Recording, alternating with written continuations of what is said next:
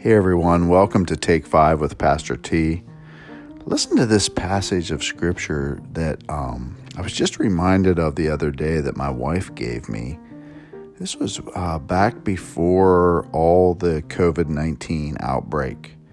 And it's from Habakkuk, the first chapter, the fifth verse. Listen to this passage. It says, Look around at the nations Look and be amazed. For I am doing something in your own day, something you wouldn't believe, even if someone told you about it. Let me read that last part again. For I am doing something in your own day, something you wouldn't believe, even if someone told you about it. Now, I'm a pastor of a of a church here in South Central Pennsylvania, and if somebody would have told me four months ago or five months, whatever it was, that um, we would be literally not worshiping together as a group in the building, especially over Easter, and it would go on for months and months and months. If you would have told me that, I would have probably laughed you out of the room. But here is this passage. And I look at this as not a discouragement, guys. I look at this as an encouragement because listen to what he says in the first part of the verse Look around um, at the nations, look and be amazed, for I'm doing something. The Lord is doing something in our day.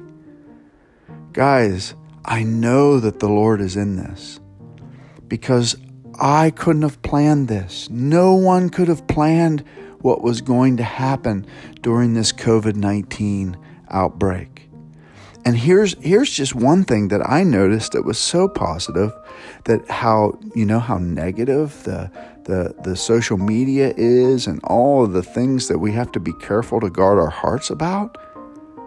Did you notice that during that, churches began to live stream their services and to take over the internet? You could watch church services 24 7 a day on social media. Guys, that in itself is a miracle. And we know in our own congregation that many people were watching our services. We had more people watching us online than we could ever have had come in our building. Thousands of people. I want to encourage us in these days, and I know it's easy to become negative. It's easy to become downtrodden. It's easy to agree with the negative uh, agenda that's going on. But you need to know this, and I want to encourage you in this that you just look around, look and see what God is doing because He is working in the midst of the problem. He's working in the midst of what we think is meant for evil. God is turning for good. And I want to encourage you today that if you're feeling depressed, if you're feeling like you can't find any positive, get with the Lord and ask Him to begin to show you the good that's coming out of this. We are on the verge of something great in not only in this nation, but in the world as the Spirit of the Lord begins to move. He is doing a new thing in our day. Remember the passage in Isaiah where the Lord says, My thoughts are not your thoughts, my ways are not your ways, my ways are higher. Trust in the Lord. Lean not in your own understanding. In all your ways acknowledge Him, and He will direct your paths. God bless you. I'm so jo- glad you joined me today, and I'll talk to you again real soon. Bye bye.